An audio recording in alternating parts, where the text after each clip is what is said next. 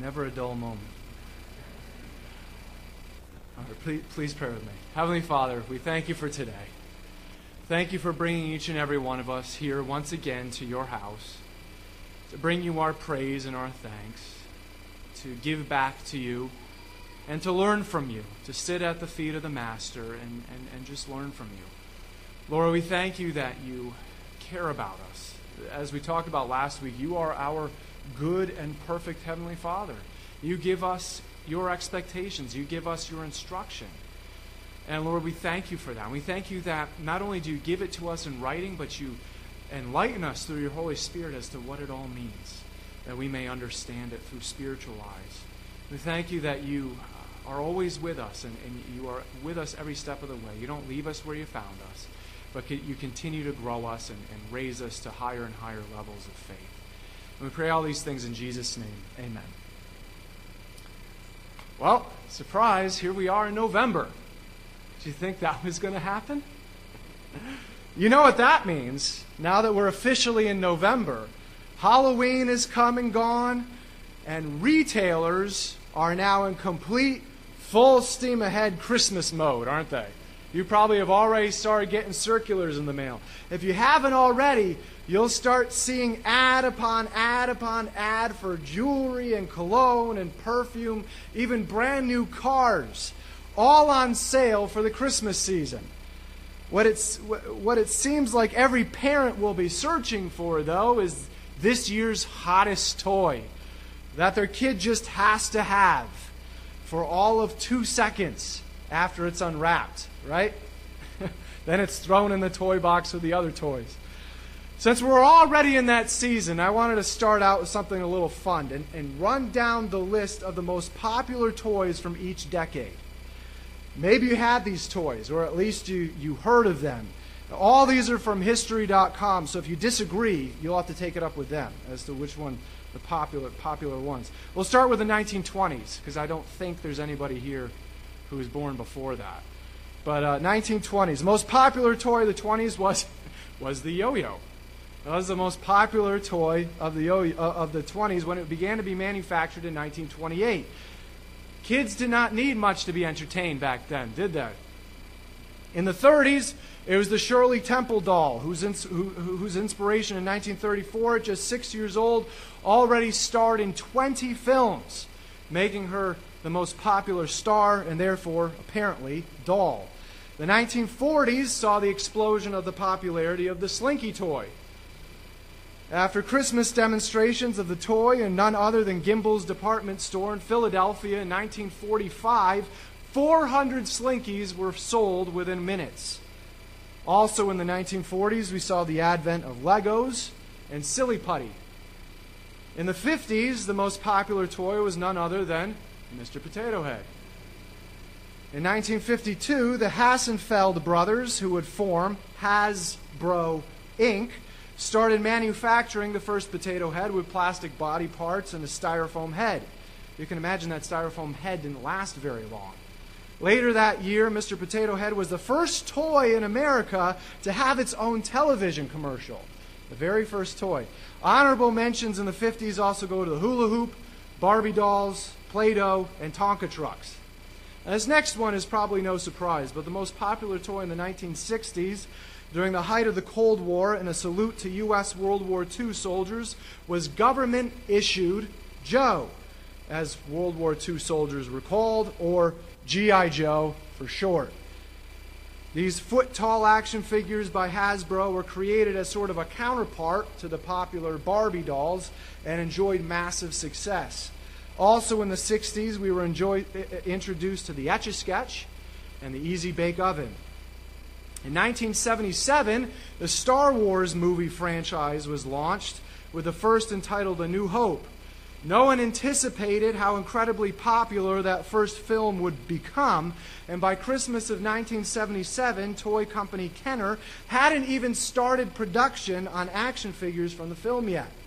Instead, kids unwrapped vouchers for action figures of Luke Skywalker, Darth Vader, and everyone else, which started to become manufactured in 1978.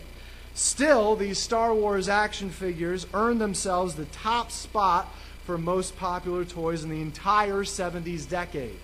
Other popular toys launched during the 70s were the Speak and Spell and the Nerf Ball. 1983 saw the rise of tumultuous day after Thanksgiving sales with fist fights and shoving over the massively popular Cabbage Patch Kids dolls. Some of you remember, maybe some of you were involved in those fist fights. But by the end of 1983, 3 million Cabbage Patch dolls were purchased. And even though the company who manufactured these dolls went bankrupt in 1988, go figure, they sold well enough to be the most popular toy of the 1980s. Other toys that got their start in the 80s were the Rubik's Cube, Transformers, the Koosh Ball, and Teddy Ruxpin. Similar to the Cabbage Patch craze in the 1980s, the 1990s saw the Tickle Me Elmo craze of 1996. That same year, Ty Warner, creator of the Beanie Babies, decided to retire production of some of those Beanie Babies and created a situation where parents scoured stores for these future collectibles, earning Warner over $250 million by the end of 1996. Who here still is holding on to their Beanie Baby collection? Convinced that's what's going to pay for their retirement, right? All right.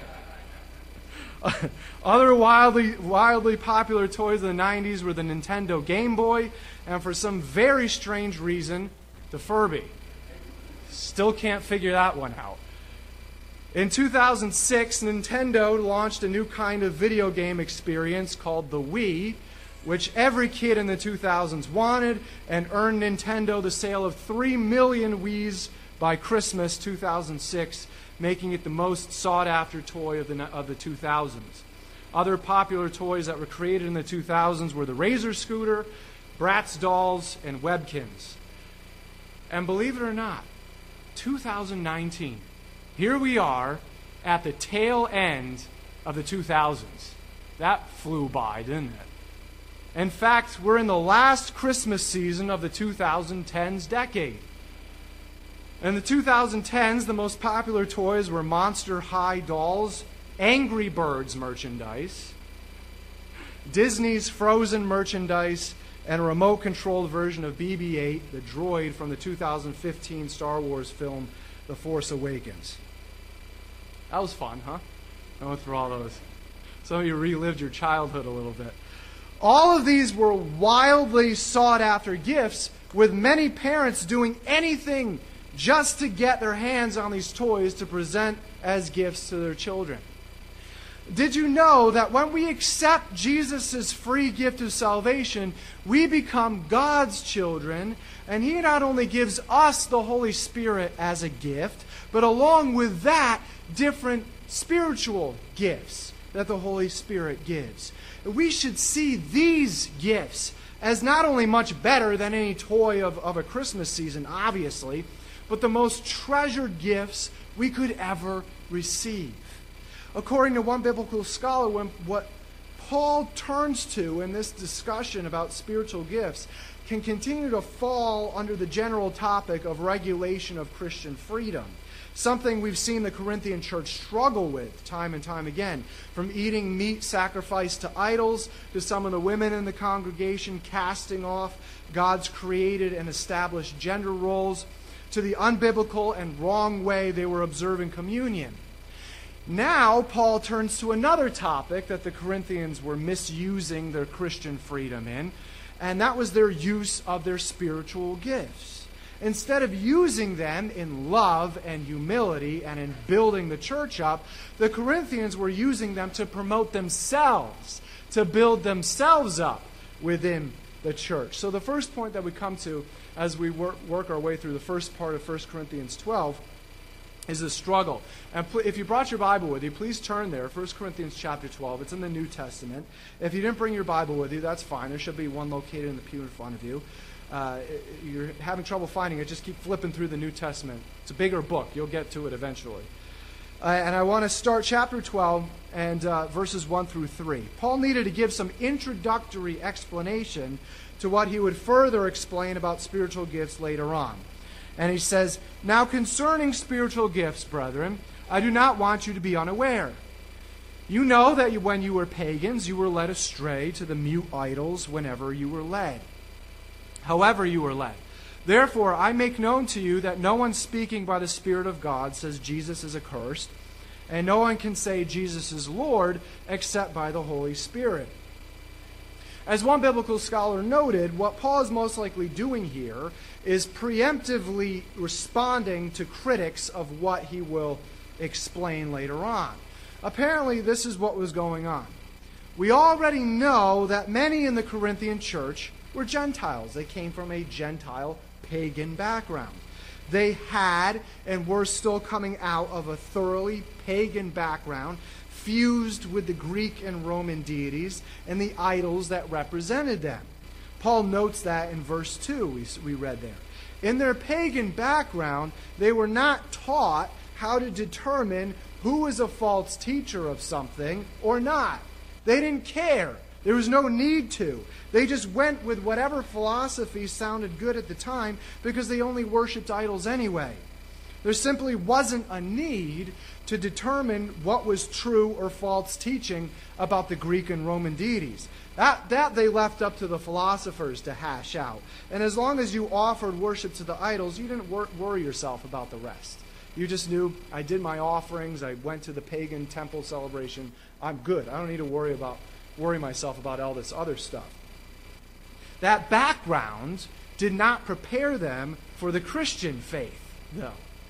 The problem was that besides Paul, Apollos, and perhaps Peter passing through the city of Corinth and passing along teaching in connection with their biblical faith, there were apparently false teachers who were also influencing the Corinthians. Because of their lack of experience, the Corinthians were being led astray by these false teachers, and especially in this area of spiritual gifts.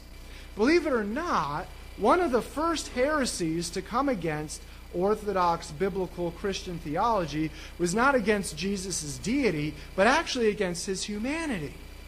Many false teachers were teaching that Jesus could not have walked the earth in human flesh and had not died a physical death, or else he was cursed. And that's what we read in verse 3 there. They emphasized Jesus' deity as a spirit and that he only seemed to appear human. They saw Jesus' humanity as something inferior to an understanding of him as God, and thus denied its existence altogether. These false teachers were also apparently teaching some weird things about spiritual gifts as well. If you think about it, if you get the very basic theology of Jesus as both fully God and fully man wrong, there's no telling what else you'll get wrong. So Paul says in verses 1 through 3, don't listen to anybody who claims that Jesus did not exist in human flesh, no matter what they say. Contrastingly, anyone like Paul, who declared that Jesus is Lord, believed everything that was wrapped up in that. Those false teachers who didn't believe that Jesus was fully human also believed that he had no authority over their bodies. It just goes along with that, logically. In fact, Gnostics who believed this Christology believed that their spiritual selves were separated from their physical bodies, so much so that they could do whatever they wanted to with their physical bodies and it not be considered sin. You can see how quickly heretical and false belief in Jesus can lead down a very destructive path. So by declaring that Jesus is Lord, one was declaring faith in both Jesus' deity and humanity, and thus his authority over their souls and their bodies, in forgiving their sins through his sacrifice and resurrection, and his authority over their bodies in expecting obedience to his commands out of love for him. Paul was such a one who made that declaration over and over again, and especially at the very beginning of this letter, in the very beginning of chapter 1. Therefore, he's saying he's not a false teacher, and anything he's instructed them with came from the Holy Spirit, including his instruction on correct use of spiritual gifts. So that covers the first few verses of this section here. And secondly, we're going to talk about the source. As noted by one biblical scholar, what's interesting to see here is that in verse 3, we have mention of all three members of the Trinity here in verse 3. God the Father, Jesus, and the Holy Spirit. You can see it there. Now in verses 4 through 6, we again have all three members of the Trinity, but in reverse. And there's a point to that. The point is the unity of the Trinity in bestowing spiritual gifts. You might have thought, you might have read this through before, and you see that the Holy Spirit is the one who gives our spiritual gifts to us upon our point of salvation. But we see here in verses 4 through 6 that there's actually all three members of the Trinity are involved in this giving of the spiritual gifts. We read, now there are varieties of gifts, but the same Spirit. There's the Holy Spirit. And there are varieties of ministries, and the same Lord. That's Jesus, the Son of God. There are varieties of effects, but the same God, God the Father, who works all things in all persons. So again, mentions of all three members of the Trinity just in reverse. Since the Trinity is unified in their gifting of spiritual gifts, the Corinthian church needed to be unified in their practice of them. That's Paul's point to all of this. That's going to be a theme, unity. That's going to be a theme throughout the rest of the discussion that Paul will have about the purpose of spiritual gifts, unity. The spiritual gifts needed to be used all in harmony with each other and not separate or disjointed from one another, because they all had the same source. And that's what we just read in verses 4 through 6. Yes, there are a variety of gifts, but that doesn't mean that there are a variety of purposes for those gifts. In other words, there are not a variety of goals, as self-seeking and self-promoting use of them would naturally lead to. There are a variety of gifts, but the same in one Holy Spirit. The variety of gifts are attributed to the Holy Spirit in verse 4. That's affirmed in verse 11, which we'll get to in a minute, where Paul says the distribution of the gifts is up to the Holy Spirit's decision. Next, Paul says that there are a variety of ministries, but one Lord. That's a direct reference, again, to Jesus, or the second person of the Trinity, since Paul just made the same exact reference in verse 3. So just as the Holy Spirit is in charge of the distribution of gifts, Jesus is in charge of the distribution of ministries, or purposes for those gifts. Since the two work perfectly together, along with the Father, neither one would give gifts or ministries that did not line up with each other. Everybody still with me so far? Okay, sort of. About half of you responded. Okay.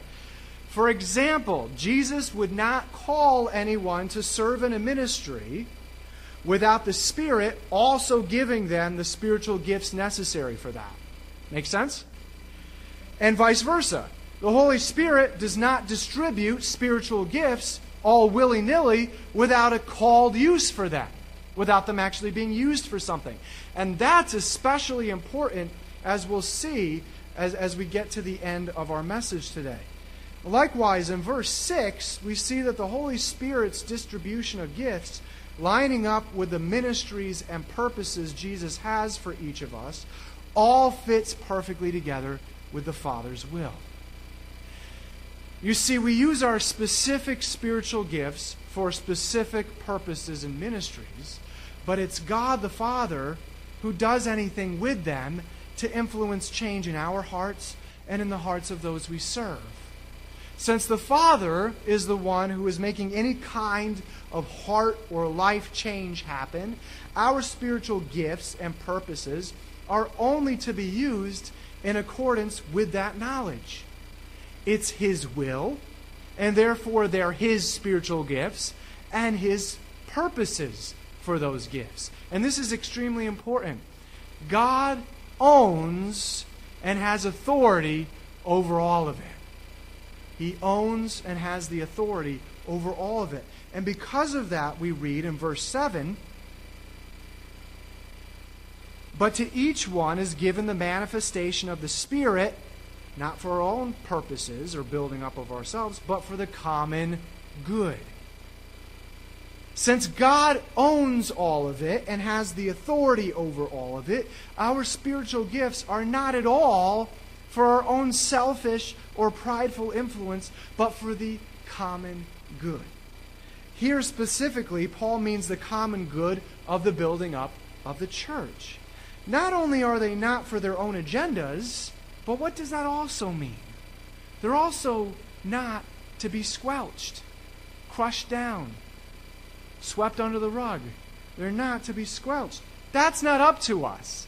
We don't have the authority to say, well, I know God has gifted me in this way, but I'm just not going to use it. Or I'm not going to use it to its full capacity. We don't have the authority over our spiritual gifts. We just read that. God is the one who has the authority over them. We can't say, I know God has gifted me in this way, but I'm just not going to use it.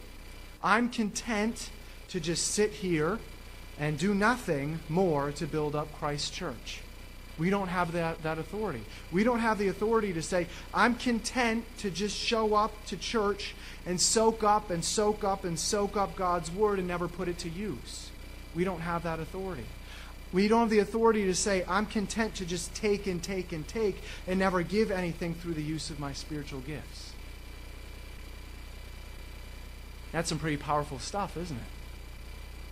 We don't have that authority. And I'm not just emphasizing it because I'm a pastor. All of this comes right out of what we just read. We just read it. It's not my words. Paul needed to establish this background theology of spiritual gifts in general and how the Corinthians needed to see them first before he could go on with any further explanation. And God is establishing this background theology of spiritual gifts for us. Their distribution, their purpose, and His authority and His will over them in our lives. So we talked about the struggle that the Corinthians had. We talked about the source of where these gifts come from. And now we're going to talk, we're just going to start into the specifics. And you'll see what I mean by this. Next, Paul gets into a couple of the specific gifts. We're not going to cover all of them this morning. This is not an exhaustive list either, because Paul combines some of these with others further on in the same letter, and in the book to the Romans, the Ephesians, and Peter lists some of these in 1 Peter. So we can't fall into the trap of thinking we have to have one of these gifts on this specific list, or else we don't have any gifts. We can't fall into that trap. We could have one that's not on this list. So as we read through these, don't think, oh, I don't see anything on this list that I think the Holy Spirit has given me. He must not have given me anything. We clearly see from verse 11 that the Holy Spirit gives at least one spiritual gift to each believer in Jesus, and therefore we must use it for God's purposes in His kingdom. So what are these? I'm going to read through them. We're only going to cover a couple of them this morning.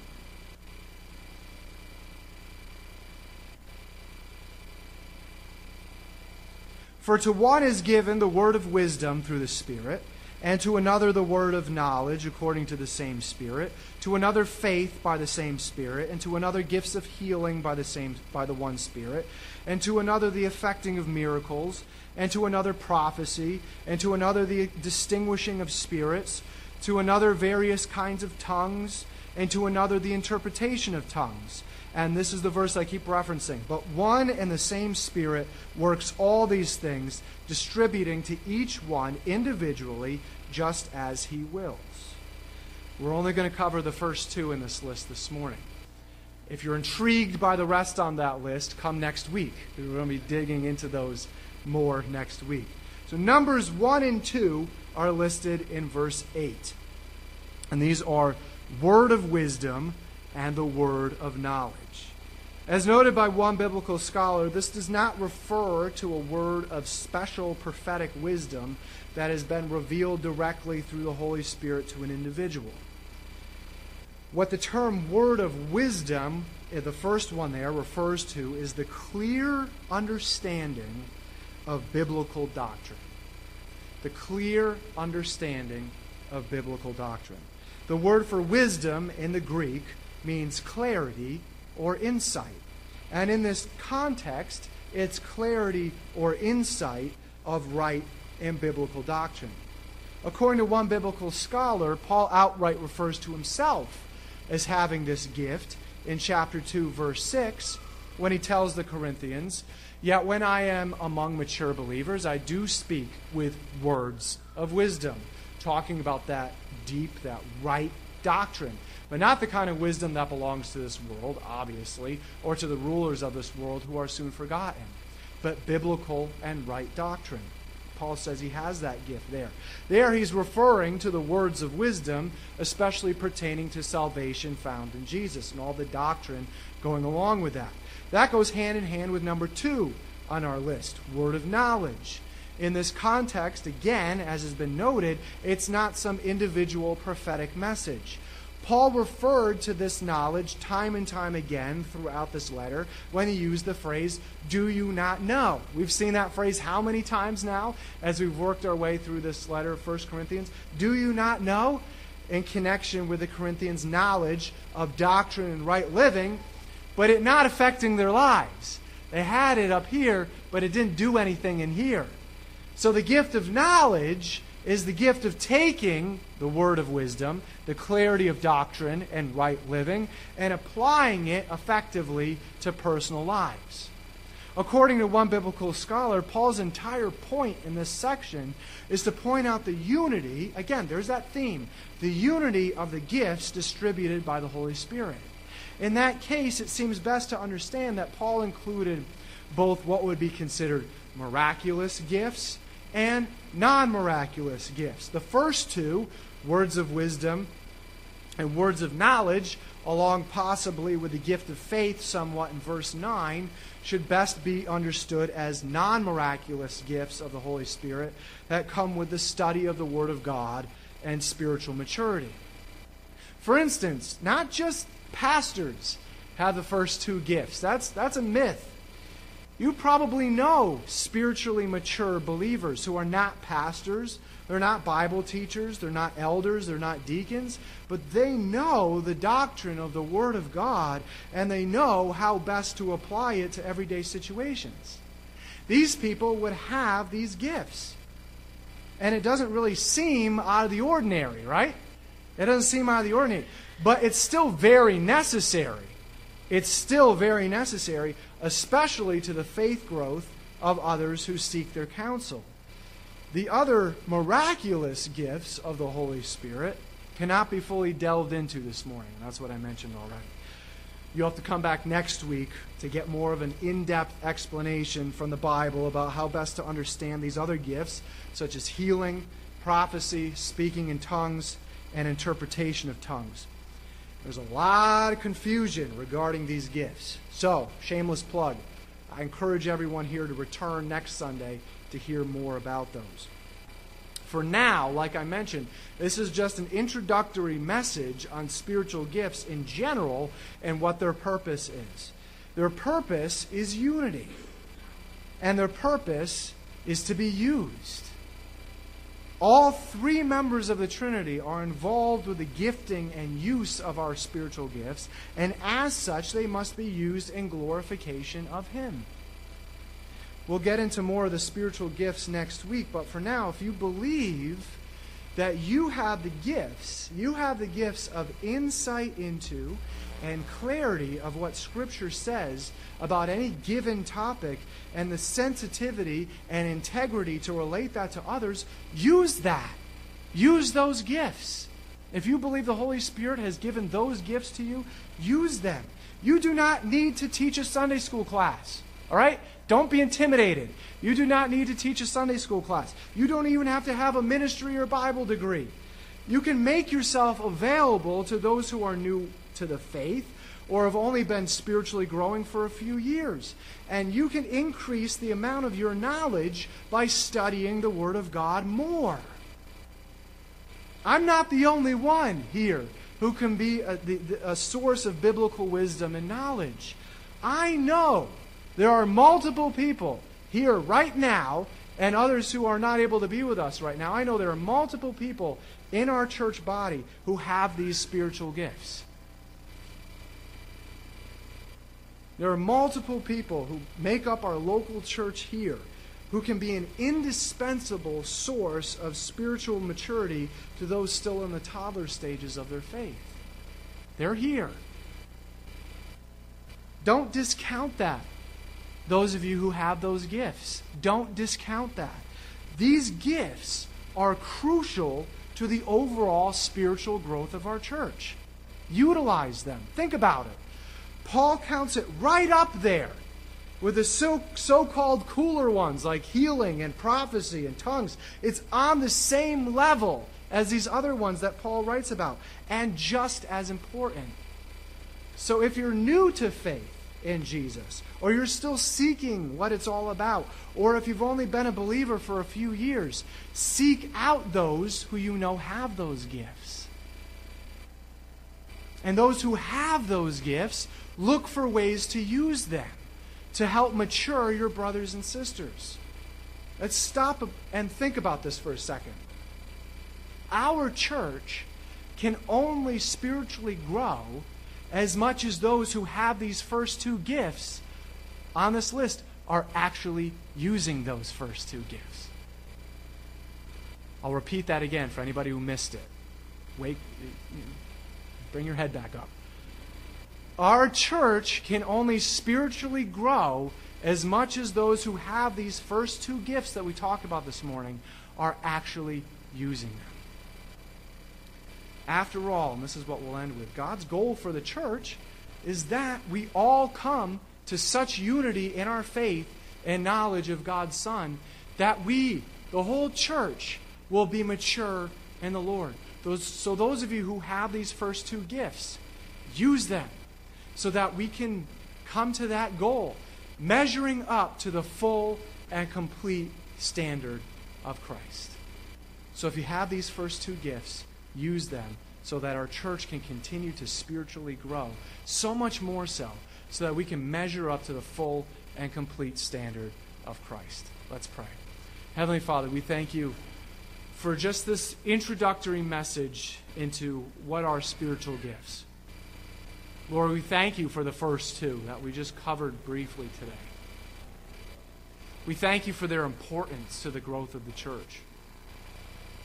We thank you that they're integral to the growth of the church. Lord, I pray that I pray that those who are here today and who may listen to this later on in the future, if they know they have these gifts, I pray that they wouldn't squelch them or they wouldn't think that they're good enough or anything like that. But Lord, I pray that you would set them on fire spiritually and unleash them to use those gifts, to seek out those who are perhaps newer to the faith or still in the first stages of it, and those who are in those first stages of their faith, that they would seek out those they know are spiritually mature and have these gifts to deepen their faith and to grow in their faith, so that we can all come to that goal of measuring to the full and complete standard of Christ.